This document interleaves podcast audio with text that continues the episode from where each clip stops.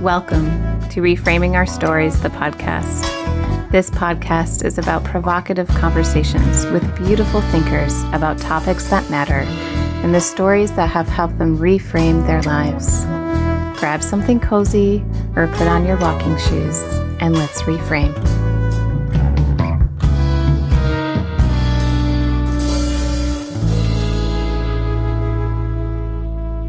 On today's podcast, I will be speaking with a colleague of mine, Nisha McKenzie. Nisha is the owner and founder of the Women's Health Collective in Grand Rapids, Michigan. Michigan is my home state, and I, for a while, lived on the west side of the state, where it can tend to be a bit more conservative. So when I first learned that Nisha was creating a collective that caters to all women, I was so grateful for her insight to create such a place. Nisha is a certified physician assistant, menopause practitioner, sexuality counselor, and an ISSWSH fellow. Her center is women owned and operated and focuses on the multiple areas women need healthcare for, from gynecological, breast examinations, STI testing, fertility care, and more. Nisha also spends her time teaching at a number of collegiate institutions, such as Grand Valley State University, Western Michigan University, and University of Michigan's Sexuality Health Certificate Program. I know firsthand that she is one fantastic educator, and she was recognized as one of West Michigan's most influential women. Basically, she's badass in every way. So, Nisha, I am so grateful that you are taking time to be on our show today. Hi, Kara. Thank you. I'm so grateful that you're going to take time to talk with me. Well, I'm just always in awe of you, to be quite honest with you. I see all the stuff that you are managing, and I'm like, how in the world are oh, you geez. doing all things? it's all smoke and mirrors. That's the beauty of social media, right? We look at everybody and we go, oh, why am I not doing that? So, same here. I do it all the time. well, I just think one, I mean, I've heard you speak and I've also, I have just, you know, seen your presence at all of our conferences and stuff. And I just feel like you are a wealth like wealth of information that you have. and I just um, love the way that you're so personable with people and you make people feel extraordinarily comfortable and you're able to just meet them where they're at and just, you know, provide them with the education they need. I just think it's great for one. Thank so- you. I tell you, if I could, you know, if I could leave this world with someone just saying that, mm. that I mm. made them feel comfortable or heard or um, like they can they can express themselves like they can be themselves. That's that's all i would want. Mm-hmm. well you've done it. So i mean i can tell thank just you. by the way people are around you. So thank you. Yeah. What made you want to get into the field of medicine as a physician assistant? Well, so when I was real young, um, it's kind of the the story, right? something happens when you're young, and then you go, "Oh, I think I want to get into medicine because I want to fix that," mm-hmm, mm-hmm. and that was it my great grandmother lived with us when I was, um, let's see, shortly before I got into middle school. So, yeah, because she passed away when I was in seventh grade and she had lived with us for four years and it was just devastating to me. And she had congestive heart failure, emphysema. She had smoked for a bajillion years. And mm. um, so lots of lung problems and heart problems. And I remember just sobbing and going, why can't the doctors fix her? Oh. Of course, in my seventh grade had. So I was actually just going to be a cardiothoracic surgeon at that point. Hmm. Um, and, you know, I went to the other end of the body and the end of things here. But, um, but yeah, at that point I thought I need to, I need to get into medicine. I need to figure out how bodies work, see if I can help in any way. And um, so then in seventh grade, I decided I wanted to do that. But then I also had this battle of which is still the age old battle of mm-hmm. I really just want to be a mom. I want to have oh, kids yeah. and I want to raise children and help them be good, helpful beings in this world. And so then I was trying to decide back and forth do I go into medicine? Do I just um, go into PA school instead of medical school? So I kind of went the route that I could do both the whole way. Mm. And then, of course, you know, other things happen. I think there's always things as you can look back and go, what prompted me to do this. So I didn't know in the moment, but my parents divorced when I was a teenager, and as all many divorces are, I should say, um, things got a little ugly, and hmm. there were five children in my family. And I remember thinking, I don't want to be in a position where I have children and am left with nothing and can't provide for them and can't.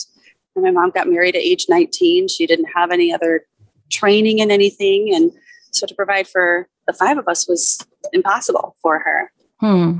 Yeah. And I remember thinking that too like, okay, how do I balance all of this? My will to be a mom, my desire to want to help people, and then how do I balance between um, wanting to do all of that and have, I don't know, have a job and, and have, have a, be a parent, I guess. Mm-hmm. And so then I hadn't even heard of PAs until I got into undergrad. And I think it was my counselor in undergrad that was talking to me about it. And I thought, well, that seems like a more reasonable choice than medical school, especially since it was going to be my plan B. It was just going to be, you know, in case I got married and um, my partner either left me or passed away or things that you wouldn't predict, right? Mm-hmm. Um, so I thought, I'll just get this plan B. And I thought medical school seems like a big plan B. So PA school seemed like a reasonable choice. and, um, and then I just loved it and I couldn't. I was like, I, I gotta, I gotta do this and that. I can mm. do both, right? Yeah. Mm-hmm. And so, um, so then I just decided to go to PA school, and and I have never ever looked back when I first started practicing 20 years ago. You know, I'd come in and these patient rooms, and they'd look at me and think, "Oh, honey, when are you going to finish school?" And, and you know finish being a doctor and and i get far less of that now maybe because i'm old but also um, I think because people have heard of PAs a little bit more than they had 20 yeah. years ago. Mm-hmm. Um, but I never, even then, never questioned. I loved what I did. I loved what I had the capacity to do. I didn't need a capacity to do anything more at that point. I thought I never need to own my own practice. Mm-hmm. Um, I just really liked being in rooms with patients. And mm-hmm. I could do all of that as a PA. And I could have my own patient load um, that I could see on my own and diagnose and treat and it was very fulfilling. And when hmm. I first started working, I worked two days. Well, I worked full time until we had children, and then I worked two days a week, and that was just a perfect, mm. perfect balance, perfect fit for me. Mm-hmm. Yeah, that always seems when I was a mom, I was mostly a stay at home mom, but then I would also have some part time jobs here and there, right? And mm-hmm. mine was mostly in youth ministry or in foster care, but it was just that sweet spot. yeah. You could still feel, you know, some people have the gift of being able to s- stay home for, you know, long amounts of time, and that is where they thrive. Yeah. Um, but I always found myself getting lost a bit you know, mm-hmm. my identity and things like that. And so, yeah, I think I would have. I, I used to always delusionally, I think, tell myself I could 100% be a full stay at home mom, mm-hmm. or I could 100% mm-hmm. be full time working PA. Mm-hmm. And so I thought I found this balance, but I'm sure I couldn't have. I would have gone crazy mm-hmm. doing one or the other completely. I think I was able to have the privilege privilege to feel that because I was doing both. Yeah. That's um, great. and so, yeah, the two days a week worked wonderfully. It allowed me to have real human talk and not just babble. Mm-hmm. Um, it allowed me to be peed on and puked on by adults and not just babies.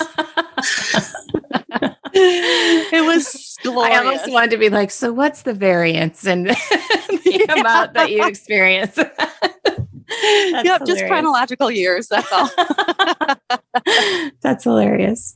So, what, when you were a PA, what did you notice about women's healthcare once you were, you know, more intimately in the field?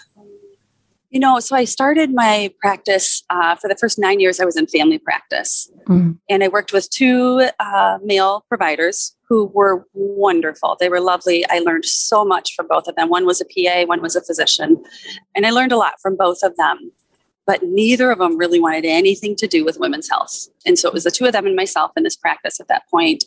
And so I did all the annual exams, pap smears, you know, abnormal bleeding, birth control, that kind of stuff in the family practice.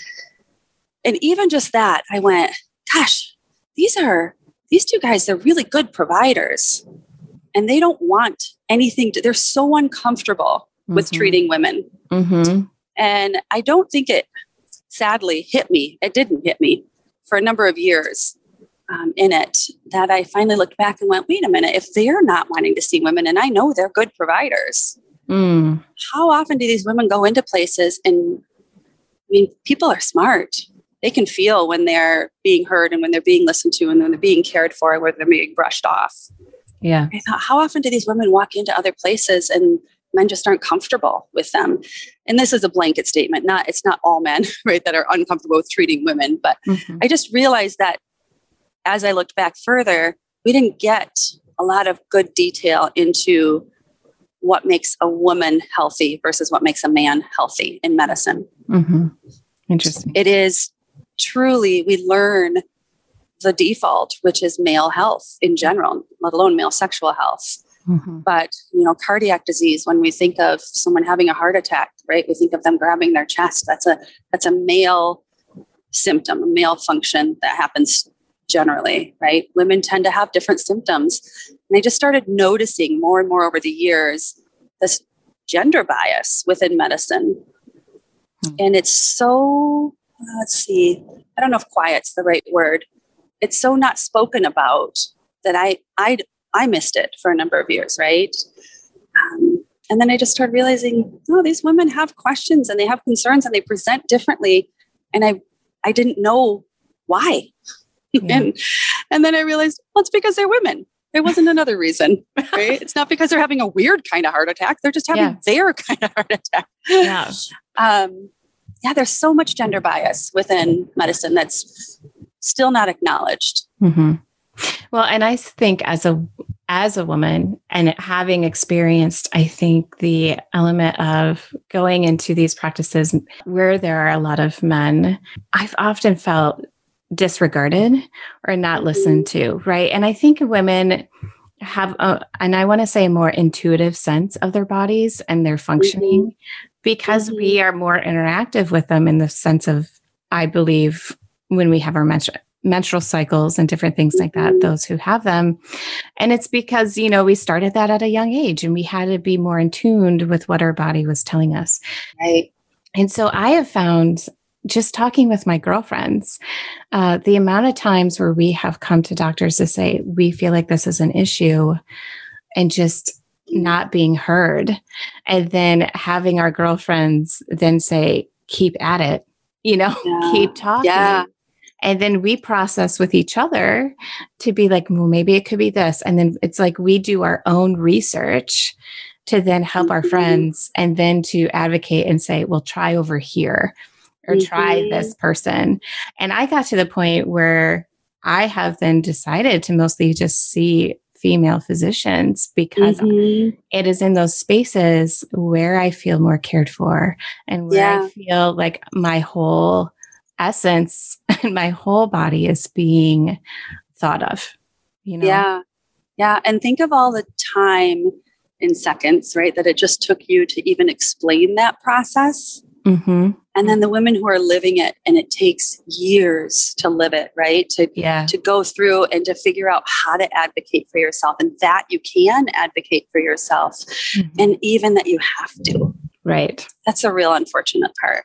Right. Right. I mean, medicine is supposed to be a. I mean, it's it's frankly it's a customer service industry, right? Mm-hmm. We're here to help the people, and somehow it's flipped. Mm-hmm. Yeah. And and um, I don't know. I just don't think people are heard in general. Yeah. I even remember the first time I got a gynecological examination from a woman. I, just, mm-hmm. I just remember I am going in. She told me what she was going to do. She, mm-hmm. you know, expressed things like, I'm going to touch you here. This is what you might feel, you know, explained it. Mm-hmm. And then she was like, okay. And I'm like, what? She's like, yeah. I'm done. And I'm like, yeah. I go, what? yeah. You're done? And she's like, do I need to hang out any longer? And I was like, and I'm like, that was like the fastest experience and it was just yes and i was like oh well i've never you know i mean i don't want to say this eh, you know no offense to male providers but it it is a difference when you have a provider who just boom boom boom like yeah in yeah. a gentle way and you're like oh, right. oh all right. there to we've all been there. We've been in those stirrups. We yes. don't need to spend any time there more so than absolutely necessary. We don't yes. need anything larger in there than absolutely necessary. We can use those small speculums. Yes. We can warn people. We can warm things. Yes. Yeah, it yeah. makes a big difference. And I hear that a lot from women too that switch, you know, from mm-hmm. previously a male provider and they'll see me and they're like, wait, wait, wait, what? that's it? Are you sure you got it? You don't need to get back in there and make sure you got everything. no, we're good. it is like a whole new world, you know? Yeah, yeah, yeah. So then from there, knowing the disparity is uh, what else then pushed you to become a sexual health counselor and specialize? Oh, so, you know, in the nine years that I was in family practice, again, over time, I'm slow. It takes me a while to figure things out, but over time, mm-hmm. maybe seven or eight years in, I realized all these women that I was doing their pap smears on and just doing their general care, they would say things like, you know, I'd go to do their pap smear and they'd say, okay, just clean the cobwebs out while you're down there. And then they get this little chuckle oh. and then it's real awkward. And then I'm nervous and I'm like, hee hee hee, am I supposed to laugh because you're laughing? But I don't mm. think that's very funny because I think that's a cry for help, but I also don't have the answers to that mm. or to mm. tell you, you know, how to make that better. And ah, so maybe I can say it was just mostly because I hate awkwardness. mm-hmm. But ultimately, I started to just be really uncomfortable with the fact that these women had questions and I didn't have answers. Mm-hmm. And I was starting to lose sleep over mm-hmm. some women that I would send home and I would and I would say to myself, I know I didn't give her the care she needed because I didn't know how to. Yeah. And and I don't like having not having answers. Um, that's not fun for me. Mm-hmm. But also I could tell they were struggling. And I could tell that they also didn't know that they had the right to ask. They'd feel moderately comfortable enough to make a little bit of a joke, mm. kind of quote unquote joke about it. But um, but that was it. And I thought, oh my gosh, women are struggling, mm. and there's nowhere for them to go. And if they can't go to another female provider who is the person that they put their legs in stirrups for at least once a year, there's nothing more, no more intimate medical interaction, right? That you're, yeah. you're vulnerable, it, you know, that you're just putting your legs there and going, okay, I'm trusting you. If that's the person that still can't answer those intimate, vulnerable questions, then who else is going to? Mm, so I started just looking into it and going, well, I had no idea what was out there but I thought someone's got to know something about about sex. Someone's got to know something about relationships. I mean, there somewhere. is that Dr. Ruth out there, so someone right, right, right.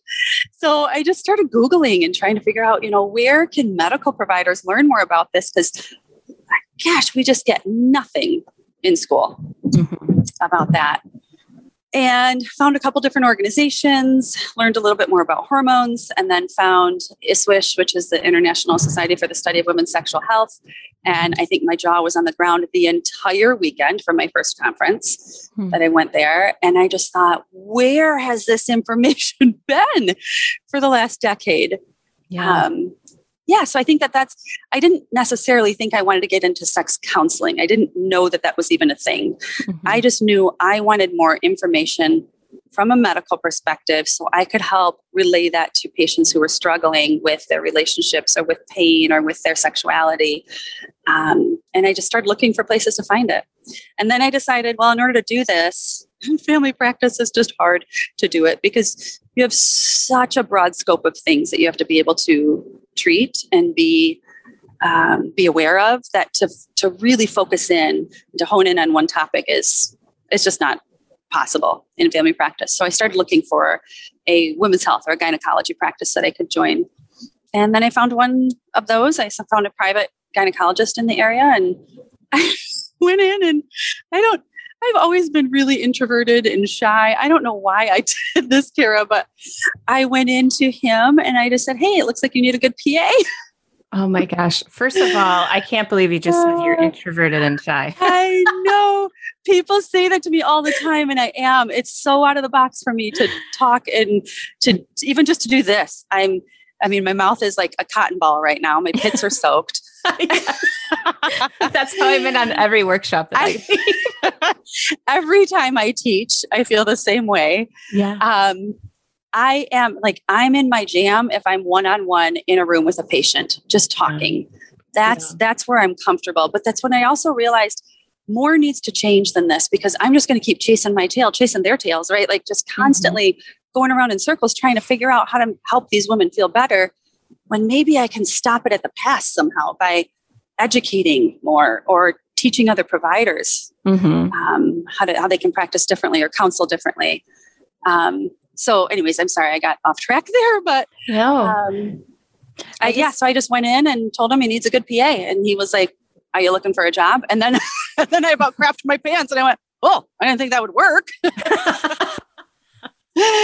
and so from that moment, it took me about ten months. Um, he was ready. He said, "Sure, let's do it." And wow. he was a very busy solo physician and had never had a PA before, but he was ready for the help. And um, I realized I spoke too soon and I wasn't sure I was ready. And I loved my patients. I loved family practice. I loved being able to see the infant, the newborn, all the way to the great grandma. Mm. Um, I love knowing the whole families. And I then just over that time really thought about it and thought, you know, this is where I feel like I need to be. Mm. So I moved, made the move over, but I told this new physician said, if I come over here, this is why I want to do it. I want to focus on sexual health. Mm. And uh, I think he actually wanted me to start a Medi Spa for him because I had kind of worked on that a little bit with my family practice and started that type of thing. And and I said, no, I want nothing to do with that. and I just want to work and focus just on female sexual health. And I was like, okay. Wow, that's so awesome. We went with it. That's really cool. And yeah, once I went over there, that was in 2011.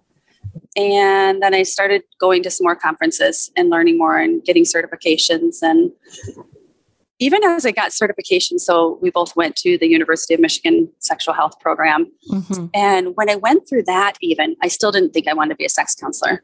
Hmm. I just wanted to go get more. I wasn't wasn't planning on becoming AASECT certified. I wasn't planning on doing anything with it. At that point, I still really just wanted more information so that I could go into a room with a patient and really be more helpful. I just right. still felt like I wasn't helpful enough. Yeah. And I think throughout that process, and as I saw what other people were doing, and there's so many inspiring people in this work. Mm, um, mm-hmm. And I saw what people were doing and what they were planning. You know, even then, that was in 2014 that I went through that program. And that wasn't that long ago. But gosh, the world has changed so much since then. And it's definitely more thought about that just sexual medicine in general is a little more accepted than it was then. Yeah. But yeah, yeah. then I just wanted to still be one on one with people. That's awesome.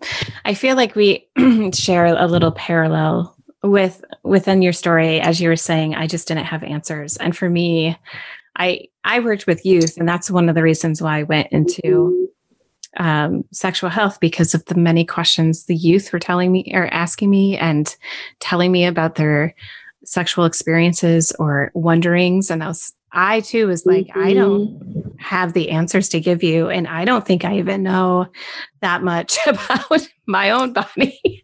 you know? So let me go and study. But I think what's important for people to hear too, as you touched upon, is how little uh, teaching experience medical professionals have around sex.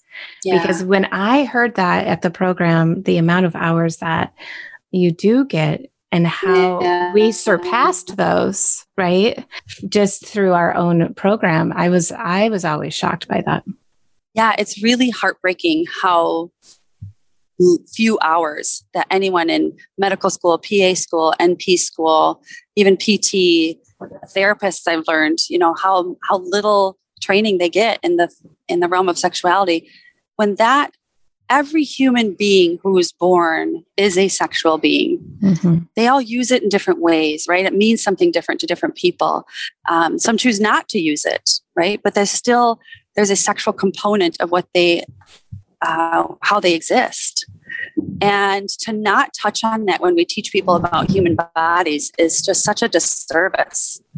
I think, I mean, I always say to parents and to, and, you know, when I go into schools and I teach kids and different things, I say, you know, it's fascinating that even with puberty, when I teach fifth graders, right? Mm-hmm. Why, you know, we talk about I make them sing head, shoulders, knees, and toes. and mm-hmm. and then I say, why did we forget the middle part? Mm-hmm. And I that's and, funny. I do the same thing. Do you really? I do. Not to kids, but oh to even gosh. adults or when I teach in yeah. the PA schools or the residents. I and I got this from Heather Alberta, another sex educator who went through the program at U of M. And she says, you know, until we can get to the point where we go head, shoulders, knees, clitoris, toes, right? Yes. Like until we can just like roll with that. Yes. And that's part of the song we're not going to get to where we need to be. we need yes. to start incorporating that as a normal body part because yes. it is a normal body part. It is. Yes. And so it's fascinating to me too when you, you know, I had surgery last fall and one of the nurses or uh, came into the room and he had asked me what I do for a living. And I said, I'm a sexual health educator. And he goes, Oh, oh, like, what does that mean? You know? And I, did he pull up a chair? I said, well, I teach people about, you know, their bodies and the functioning of them and how they function during sex. And we talk about relationships and we talk about emotions and things like that. And he's like, oh, oh. And I was like, is this making you comfortable? like he really didn't know what to say and he turned just, bright red. And uh-huh. I was like, uh-huh. I'm like, I didn't know this would be a problem.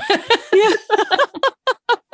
you know, I found when I when I fly now, or if I'm out anywhere, like I'm out at a bar, or anything, and people ask what I do, I usually, depending on how social maybe that I'm feeling, mm-hmm. I'll usually say I'm an accountant or I'm in business.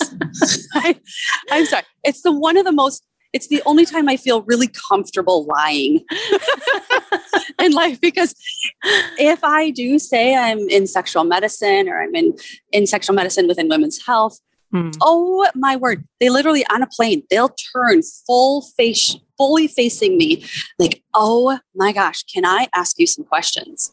Oh, and sure.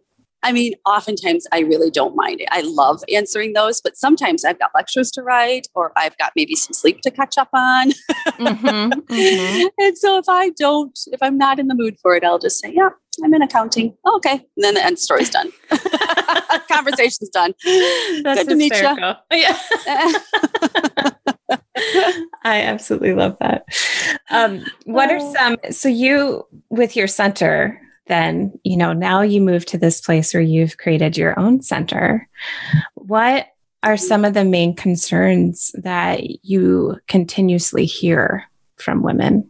So my center is a i'm trained now in gynecology as a pa so i've mm-hmm. worked with obgyns and so gynecology is my main focus. So i namely see um, people who either identify as women, people with uh, biologically female body parts, mm-hmm. um, cervixes, uteruses, vaginas, vulvas, all of that. So I would say, I mean, I see a fair amount of gynecology still.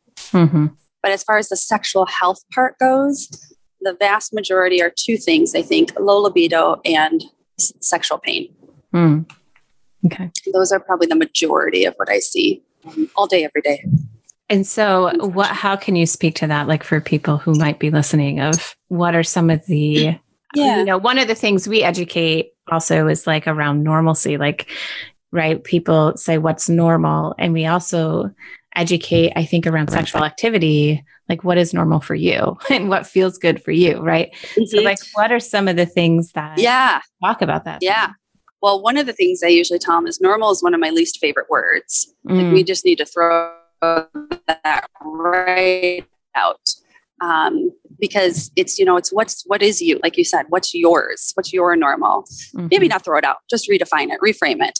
Yeah. um, so if we reframe the normal and say okay not what's normal that you hear in hollywood or pop culture because that becomes our normal because we're so inundated with it. Yeah. Um, and then they also t- try to explain to people you know where we do see normal dips in in, in libido or in motivation mm-hmm. to want to have sexual encounters, mm-hmm. hormonal dips. Mm-hmm. But then we also talk about validating some of the times a lot of these women will come in postpartum and they're breastfeeding and maybe they have one or two more toddlers at home or maybe they don't but you know what the hormones are doing at that point and why even evolutionarily why our bodies don't want to have sex right then we need to hmm. heal we need to we need to um, nurture this child. We're not supposed to be wanting to have a ton of sexy time. That's okay. Mm-hmm. Um, mm-hmm. And so, so sometimes just validating and normalizing what is happening at times of life, global pandemics, for example, we're not having a lot of sex during this time because stress is high. Yeah. And that's not a time when people have a lot of sex. That's that's your nervous system going fight or flight and stress is high. I'm being chased by a bear. I'm being chased by a global pandemic. It's not time to stop and have sex, right? Right. Exactly. Yeah. So sometimes it does just take some validation of what they're going through in their in their life, but many of them are, you know, still disturbed enough by it that they want to see what they can do to try to improve what's mm-hmm. happening for them. Mm-hmm. And then as far as sexual pain goes, I would say that one is even it's, it's especially heartbreaking for me because many of the people that come see me have been through numerous other providers that have told them, you know, drink a glass of wine, it won't hurt so much. Um, you just got to breathe. You just got to get through it. Um, You're not if you the, do it more often. Yeah. I interviewed a pelvic floor physical therapist on my show, and she said the same thing. She said that mm-hmm. so many mm-hmm. providers say, just just get a glass of wine. Yes. I'm like, I, I mean, what is happening? it's still consistent. I, in a week, I don't even know if I could tell you how many times I have patients tell me that previous providers have told them that. Uh, it's just it's, so it's, like, um, it's just disregard. So dismissive. Yeah. Yes, that's the word. But yeah, it's yeah. just not even seeing, like, clearly, I mean, like they would be into, if that was the cure, you know, they're intuitive enough to be like, oh, I'll just gla- grab a gra- glass of wine and all well, things will be good. Plays into it. I think it perpetuates the the societal standard that I'm going to sound like a real raging feminist here for a minute. I try sometimes not to, but sometimes I also don't try not to. right. um, but that the female is just a fleshy receptacle, right? Um, All you got to do is dissociate just yes. don't think about it. Don't feel so that someone else can have their pleasure. Oh, yes. And that just yes. makes my blood boil. Yeah. Like I just kind of throw up in my mouth a few times over and over again when I hear those things. Yes. no, this uh. is not how, this is perpetuating the problem. Why women, when they get to a certain point, wherever it is in their life, that they go, I'm done. I don't mm-hmm. want to have sex anymore. Mm-hmm. And it's because they've always carried the burden and then any any of the negativity about sexuality has always fallen to to women right? Yeah. wear a certain thing so that other people's behavior doesn't yes. uh, you know show in a certain way. And say certain things and act in certain ways so that you can control other people's behavior as if we have any control over other people's behavior. Mm-hmm. um, and I think, but also make sorry um, go ahead. well i was just going to say i think that's why so many um, you know, programs are popping up around mm-hmm. and coaching around learning mm-hmm. how to love our bodies and allowing us to self explore because yeah. so often it has been that receptacle for others. Yeah. Instead of being our source of pleasure and recognizing right. our own sense of eroticism that we hold within ourselves. Right. And control over over that has been taken from women historically forever.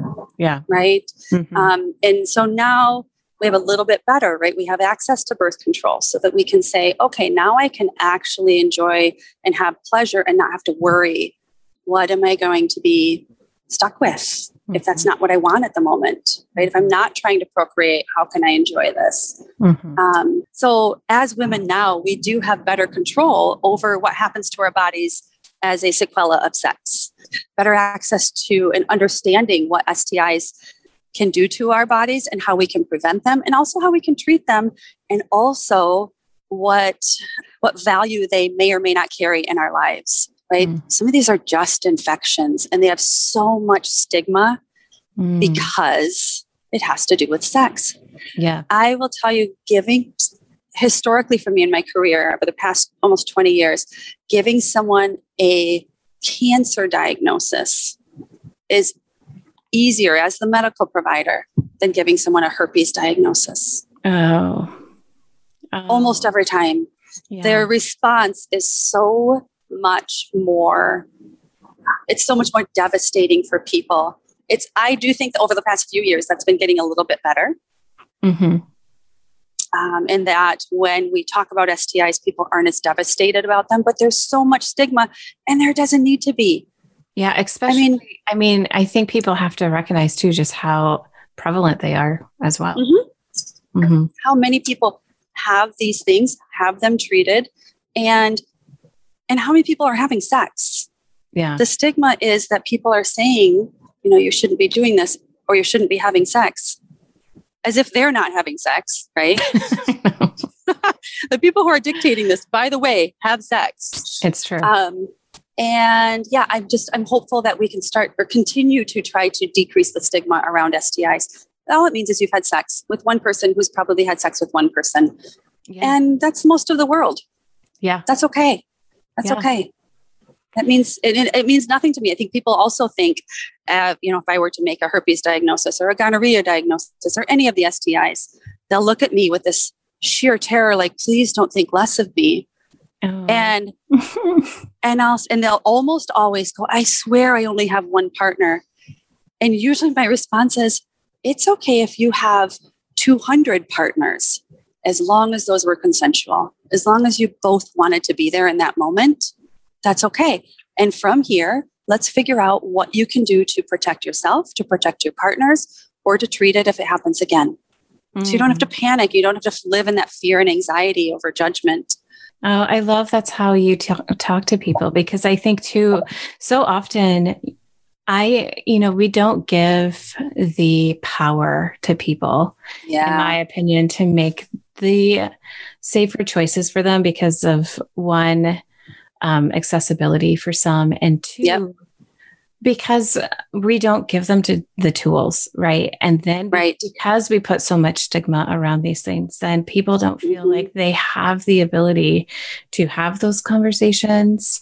Um, to advocate for themselves. Mm-hmm. And oftentimes, I think too, within um, those who identify as female, we are taught to uh, be small and remain oh, quiet yeah. and not to advocate for our own health. Mm-hmm. And so there's so many reasons, right, why right. people can end up, you know, getting these infections and it just makes me i think that's one thing that just makes me so sad and that yeah. as an educator i know for myself i'm teaching parents to to say or to say like you want to help really love your kids in terms of having for them to have the best relationships one of those things is to teach them and show them health clinics go with them go to yeah. the places where they can access this care because right. that is loving them fully and wholly and you know i think you also really really hit nail on the head a minute ago when you said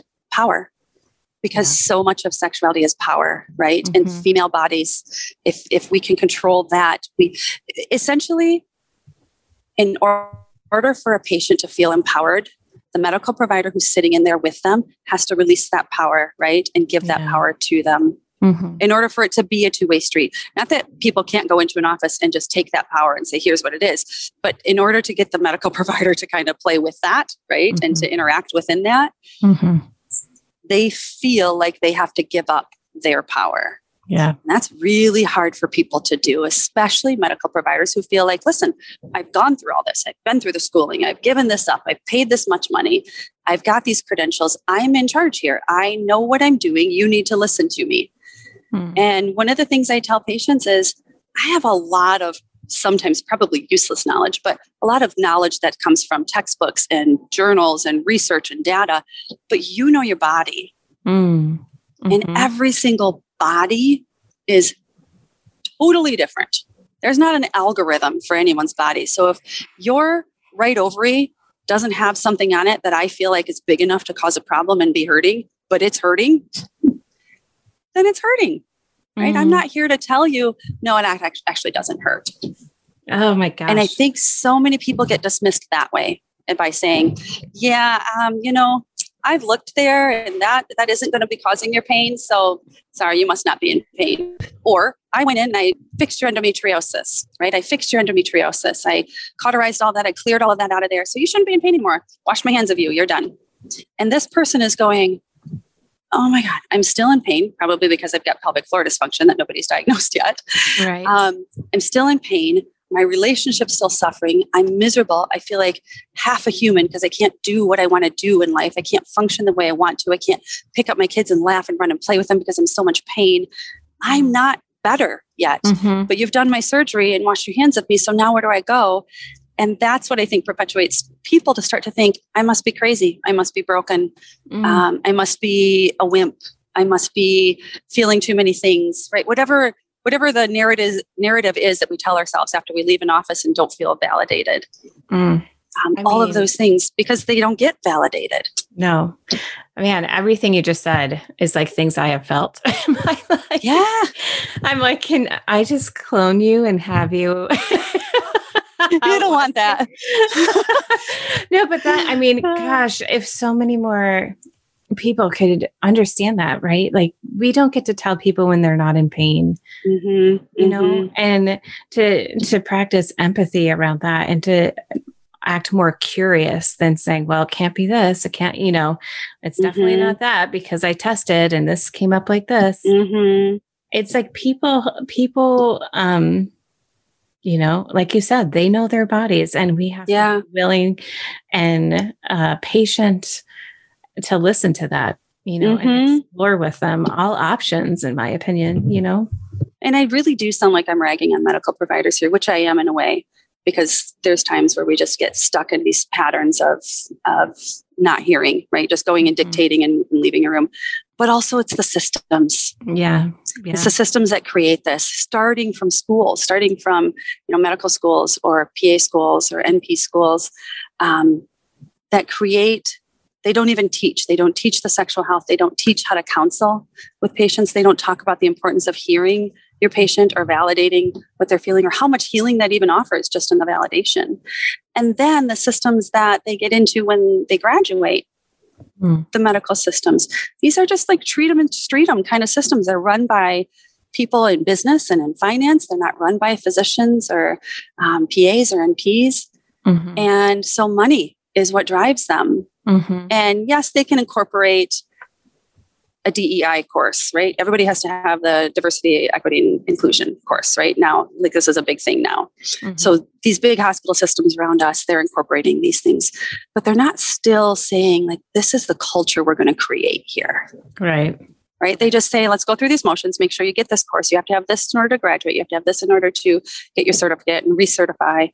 But it's not a culture they're creating because they're saying, listen, you get this this long with patients. You have to have this many. This is your quota for how many of these procedures you have to do, and hmm. um, and it doesn't it doesn't cultivate an area of safety for patients. Yeah, unfortunately. Yeah, and I don't know how to fix that.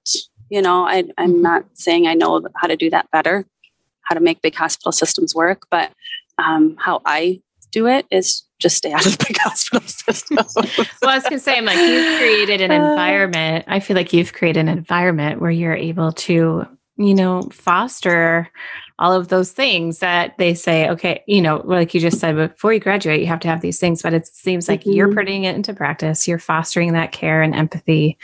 You're fostering a place where you are listening to them and allowing them to know that you care, you know, mm-hmm. and that mm-hmm. you're willing to see them through and yeah, discover things with them in a way that yeah, you know, is tender and caring. And geez, don't we need more of that, right? Yeah, I think we do. And I think there are times where people need to be able to just go emergently and get a procedure done and get a surgery done. And they don't necessarily need that that listening ear, right? Sure. They just mm-hmm. need to say, Hey, I'm I'm having a heart attack right now. Fix it, right? Oh yeah. And so there's places for that. But I I also would say there's so many medical providers who are practicing in ways that they're not happy. Yeah. And that they went into it for the right reasons, right? They they try oh, sure. and they're just stuck in these yeah. systems that that don't allow for the type of care and the type of nurturing that they'd like to give to their patients. And that's sad. Yeah. Oh, I can imagine. And like I said, I don't have a fix for that, but I'm just going to stay in my corner and do my thing and right. Keep trying to fix it from the from the side here. So I'm going to switch gears a bit because yeah. one of the things that keeps coming up in my life that you are an expert at is menopause. Right. Oh, yeah. So I uh work with families and I have, uh, I talk with the kids and stuff. And then the parents ask me all these things. And then I have women go, talk to me about menopause. right? Gosh. So, what are some of the things that we need to understand and know more about menopause and, you know, hormones and all the things? Oh, geez. that. I know that's like so. Yeah. How much conversation? Yeah, in three minutes or less. talk to us about this. Right. Okay. hormones are so important, and I do think that people discount how important hormones are, mm-hmm. and I mm-hmm. think even women discount it until they start to recognize the shifts, mm-hmm. and they go, "Oh my gosh, this isn't me. This isn't how I am." And certainly, um, people who are born without those uh, in a body that doesn't have those kinds of hormone shifts they mm-hmm. definitely don't understand. And we can't expect them to, right? They don't feel that. But when women experience those giant hormone shifts, even just before each period, right? Yeah, yeah. Um, for some, uh, postpartum, but certainly perimenopause. So, first of all, menopause, the average age of menopause is 51 and a half. And the perimenopausal era, so the time frame where you can start to experience changes in your periods, metabolism, mood swings, hair, skin, nails, um, all of those kinds of things can start to go kind of wonky. That can last anywhere from two to 12 years. It can be, an, it can feel like an eternity. So you can certainly start that late 30s, early 40s, where you're hmm. starting to experiencing, okay, my metabolism is changing, um, my moods are changing. So a lot of times people will come in, first thing they'll usually come in and tell me is, Nish, what is going on with my belly? I am, it is growing, it's expanding, it's pooching in ways it has never done before. I'm doing all the same things. I exercise this many days a week. I am on a plant based diet. What the heck? What gives? And one of the things I take them back to is, well, you're doing all the same things. So we need to change it up a little bit. Your metabolism changed, and you, you know, we have to change if we want to change with that. Then we try to work on some body positivity too, right? Um, yeah if you're feeling good, worry about the numbers on that scale. That's just a number. Like, if you're not feeling good, if your stomach is like, oh, I don't like what you just put in me, then let's change what we're putting in it. And sometimes we respond to foods differently as we go through perimenopause. So we have to change that up too. And it takes some effort and some intention, and that's hard. Um, but yeah, so many uh, estrogen has over 400 functions in her body. Know, and so amazing. over 400 things start to change mm-hmm. when we go through menopause. And so that is hair, skin, nails, sex drive, libido, um, vaginal dryness, um, and then, of course, like hot flashes, night sweats. And so I think helping around 35 ish, I start to talk to people about the changes that they might start seeing in the near future and what, you know, what kinds of things they can do about it, what kinds of foods might trigger some of those things to be worse uh, what kinds of activity levels might be more helpful for them to get that might be um, calming for some of the things that are happening. Um, see where else was I going with that? I lost it. Uh, you know, we have our moments. It's it's the mental fog also that comes right. along with these time frames. Happens to me too. You think I know what to do about it, right? well, um, I'm definitely yeah. perimenopause. I'll tell you. I feel like yeah, I'm just sitting there. I'm like, all right, look at these nails. What's happening? Yeah. My right. hair is changing. Like uh, my yeah. skin is changing. I'm like, right. Our bowel was, movements change. Oh, yeah. All the things we don't want to say out loud. Yeah. Our vaginal mucosa changes. And even the sensation changes, right? Our mm-hmm. sensation mm-hmm. during sexuality and what we what we like and don't like, which is another reason that having a good sex therapist or sex educator or sex counselor in your corner to help you navigate how to communicate better during sexuality is great because you may say, I've been with this partner for 30, 30 years. They darn well better know what I like by now, right?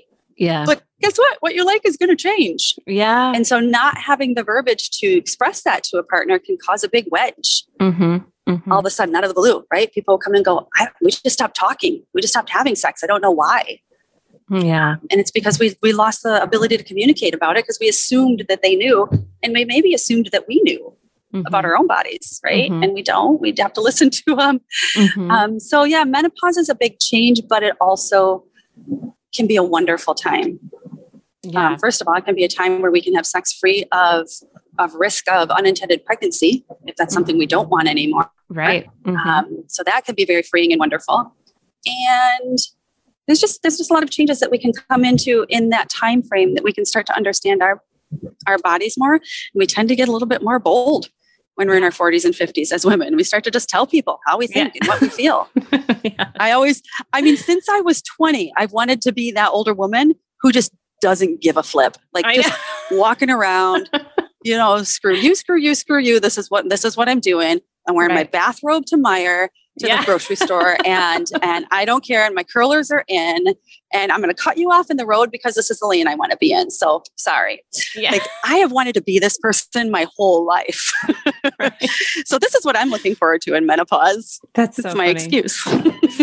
I'm the woman who So there's openly... a lot of wonderful things that can happen. Yeah, I was gonna say I'm the woman who openly dances in the grocery stores. it's like pushing the cart. yes, wiggling, shaking Good for it. you. Yeah. Yeah. I've I've gotta I've gotta develop the kahunas for that yet. My kids really appreciate it. I'm sure. That's the only thing that drives me to do those things sometimes It's like, oh, I got teenagers to embarrass. Yes, let's do this. this will make them into better people. You guys don't understand, but mom's being real noble right now. I'm helping you understand how to navigate really difficult things in the world, like an embarrassing mom.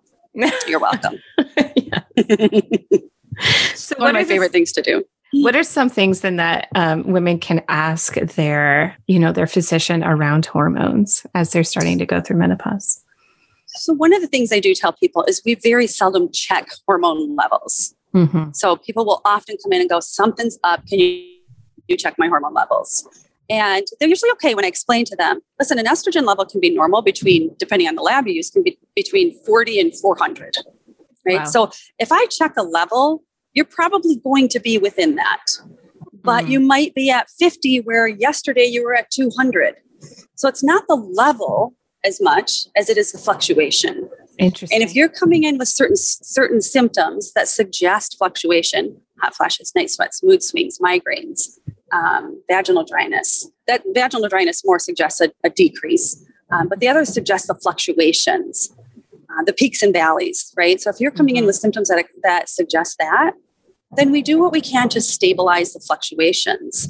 But checking a level isn't going to tell me much. It's not going to change our treatment. It's going to cost you a whole boatload of money. It might give us a what I what I tend to see is then providers actually just look at the screen and forget there's a human on sitting off to the left there, and they go, well, you know, your estrogen level's right in the middle of normal, so see ya. They're good. Mm-hmm. mm-hmm. Um, and so we tend to treat the numbers and not the patient. So I very seldom check them unless there's something that doesn't seem to be adding up. Interesting. So, as a patient, if you go in, you can say, certainly something's going on. I don't know what it is. I'm assuming hormones seem to feel like they're fluctuating too much. Um, what can I do? And there's a lot of different things you can do. And people use all sorts of natural things and they're wonderful. And then people use medications and they're wonderful that are non hormonal. And then people use hormones that are also wonderful and even some people who don't feel like they can be on hormones based on a previous history of maybe not responding well to birth control pills or something the hormones that we use for hormone replacement or hormone supplementation with menopause they're wildly different. That's like apples and oranges. Hmm. like apples and trees apples and puppy dogs. Like they're totally totally different. So we can you know it's reasonable to think you might respond well to hormones that we use around menopause even if you didn't respond well to the hormones of birth control. Um, so not all hormones are the same. Some people, even if you have a family history of certain things, they might still, certain cancers, you might still be able to use hormones. Even people who are, uh, we call previvors, so people who have shown to have a genetic mutation that might predispose them to certain types of cancers, like breast cancer, ovarian cancer, something like that. Sometimes it's even appropriate to use low dose transdermal hormones in those people. So it's all worth a discussion of the risks and benefits with a hormone specialist to understand, you know, what is this worth to me?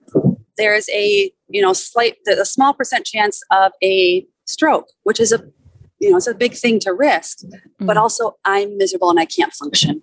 Hmm. Right? So what is what is the payoff? And it, it shouldn't be up to me as a medical provider to decide that for you. You get to decide that but what is up to me is to give you all the facts. Yeah. And not to tell you no that makes me nervous. I don't think you should be on it but to say you've got this percentage risk of this this percentage risk of this and you, you know you get to tell me what percentage risk you have of not functioning in your day. And then, then we then we get out our teeter totter and figure out which you know which direction you want to go with that. Wow. Yeah that's great. So. I, I, just feel like that's so important because I do think there is just, um, I don't think we recognize the impact that hormones play in our body. We always mm-hmm. say, I mean, we throw them around like to say, oh, it's just your hormones, right? Yeah. Then, yeah, right. But then we blame it on the hormones. Then we never do anything about learning about no. their hormones and the fact that they actually play a large role in yeah so much of how our body functions. Yeah, they do. And testosterone yeah. in women, in cis women, testosterone is our our major sex steroid hormone. That we have more testosterone than we do estrogen through most of our childbearing years. But the powers that be, you know, FDA, I don't know, all the people that decide whether women can get certain types of uh, commercially available products made for them, right? Mm-hmm. Where, the, where the research goes. Mm-hmm. They don't appear to know that testosterone is an important hormone for women. Mm-hmm. Testosterone is seen as the male hormone. Um, yeah. And we need testosterone in our bodies. We need a testosterone at our vestibules, at the openings to our vagina, or those start to get painful and dry and um, red and inflamed and kind of ticked off. Mm. And um, yeah, so testosterone is an important one too. I, I mean, I'm staying on my hormones till the day I die. Uh, and insurances. Oh, let me tell you something about insurances. I get so jaded about them, but they will send out letters to medical providers as well as to patients once they turn 65 and go, yeah, you should be off your hormone now. Why? And why? Because it's probably going to cost them more to keep you on hormones than it is going to be, frankly, to just let you die. Isn't that awful? I shouldn't even say it that frankly, but it makes me so angry. Well, where do because, they even have the like authority tell you what to do? I'm you? telling you, they have a very self-inflicted authority that they do whatever they darn well please, and it's maddening. Interesting. Um, and it is where we are right now. I know when I opened this practice, a lot of my mentors and supervisors, and they were saying, "Nisha, you've just got to open a cash pay practice. This is how you can practice better medicine, which you can. You don't have to jump through the insurance hoops, right? If you're self if you're in a cash pay practice. Mm-hmm. But it wasn't my goal. It wasn't my mission. Um, and it's still not. But it is a pain in the neck to deal with these insurances. They can pay you, especially as a PA. So they, you know, they can choose to pay me less, and they do. Then they pay a physician, um, and then they can choose not to pay me, and they don't have to have anything like I can't take them to insurance court, right? Mm. And say, you have to pay me this. They can just say, no, I think I'm going to pay you this this time. And they can just do it. Wow. So they they have this very self-inflicted sense of I don't know self advocacy for them. if only we could have that sense of advocacy for ourselves, right? Yeah, seriously. They just get to pick and choose how they act and what they expect from people and what they give to people. Maybe they should give life courses. they should. They should take some. That's funny. but yeah, so they'll tell people at, at the age of 65 that they should come off their hormones. And mm-hmm. I'm going, listen, if you, you know, our ovaries aren't coming back at yeah. 65, right? Mm-hmm. So if you mm-hmm. take those hormones away, now lowest therapeutic dose, I'm all for that, right? I don't want to take more Tylenol than I need in a day either. Right. But if if you're doing well on this hormone and it's giving you a sense of vitality, no way, I'm not taking that away from you. I'm going to keep telling you what the risks and benefits are. But no, we're not, we're just going to put that little note from the insurance company in our circular file. Yeah. Seriously. We're coming towards time. And so I wanted to ask you, as I do all of my guests, what story are you reframing in your life right now? Only one? I know. the main oh, one. yes. I, you know, I would say me. Oh. Uh, me is the story I'm reframing, I think, right now. Uh, about a year and a half ago, I was somewhat forced into a decision. I was forced into a decision. I had a decision, but it wasn't, um, I didn't like either choice. Mm. And this was about my career. And I took the path that led me to where I am today. And I'm grateful for that. And I've learned so much along the way. But I've, I've learned a lot more even about myself along the way than I have even about business. I've, oh my gosh, my, I, have never run a practice before. Um, this was all brand new. My learning curve was a straight vertical up, but I've learned that all of my life, like the 40 plus years um, of that little voice that I kept hearing, that I was just like, oh, maybe I'll make that change later. Maybe I'll listen to that later. Hmm. That it can be loud and it can be effective and and that I can let it out. Hmm. And yeah, I think the reframe is me. Hmm. No, that's cool. That's good, right? It just I think so. hard. It can be yeah, I think so. You know, all along this this past this this past year and a half, my the staff that's with me that we've been together for a long time, they're amazing people, and they've just kept saying to me this whole time, Nish, this is what was supposed to happen. Mm-hmm. And I kept saying, you guys are off your rockers. There's mm. no way this was supposed to happen. This should not happen to anyone. And you know what we went through as a as a collective group was relatively traumatic. And oh, um, yeah, and uh, and now I am getting to the point where I realize, you know what? I think that was supposed to happen mm-hmm. because we can now practice in ways that we really do want to practice, mm-hmm. and we can offer trainings and create a culture not just me in a room with a patient, but our whole practice can have this culture now that patients from the moment they call feel heard and accepted and invited and comfortable. Mm-hmm. And um, that's not something we would have been able to create before. Mm-hmm. So I think that I'm realizing that this has been in me for a long time and that I've kept it stifled to fit into a mold of what society accepts as a woman, as a um, Asian American woman, as a woman, as a PA and not a physician, right? All these things that I kind of used over the years to keep my voice quiet and say, oh, nobody wants to hear from me. Yeah. Oh. And so I'm reframing that voice inside me and go, you know, if they don't want to keep hearing from me, they can keep scrolling. Yeah. They can move on. there you go. That's a I'm getting to be the lady in the in the grocery store, there right? like go. whatever. I'm going to do this. and um, and maybe maybe someone can benefit from it. Yeah. And wow. I think before I never would have thought anyone could benefit from anything I had to say. Man. But giving them the opportunity might be empowering for for them and for me. Well, I am certain that you have, you know, managed to help reframe many people's stories and just hearing just again the way and knowing you and knowing how you're running your practice it's it's just what it's really what is long overdue. You know, it's just what people need. And I think it's so, I just, I'm, I don't know that story behind what happened, but I just feel so grateful for the way that you've recognized where people need to be seen. And especially in sexuality and especially in our most private areas and mm-hmm. to recognize that we, you know, hold value and I think too often not, we've been told that we're not valuable. Mm-hmm. and that, um, our sense of understanding who we are sexually is something of value and it's not something that we should keep quiet you know? And so you're providing that space and that's what's really needed. I hope so. Yeah.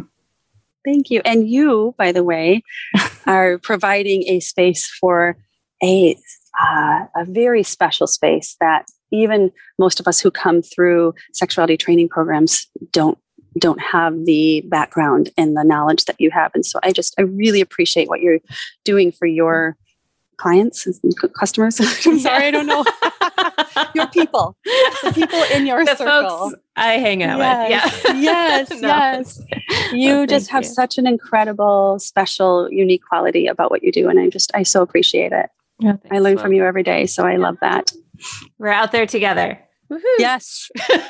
yes. Go team. Yes.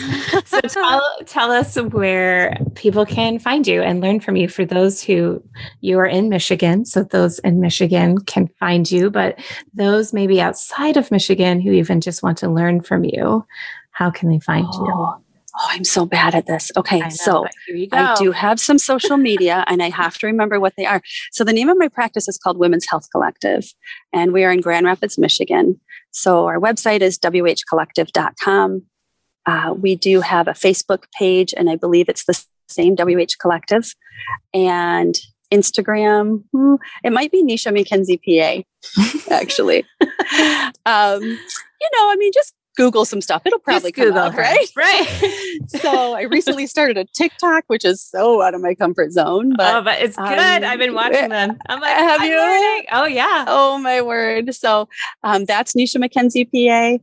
Um, so yeah, we're out there a little bit, stepping outside our comfort zones again. reframing my comfort zone one day at a time outside of that patient exam room and get out there in the world Yeah. Awesome. Well, I hope people go and look you up and find you. Uh, oh, so. thank you, Kara. Yes. I appreciate it.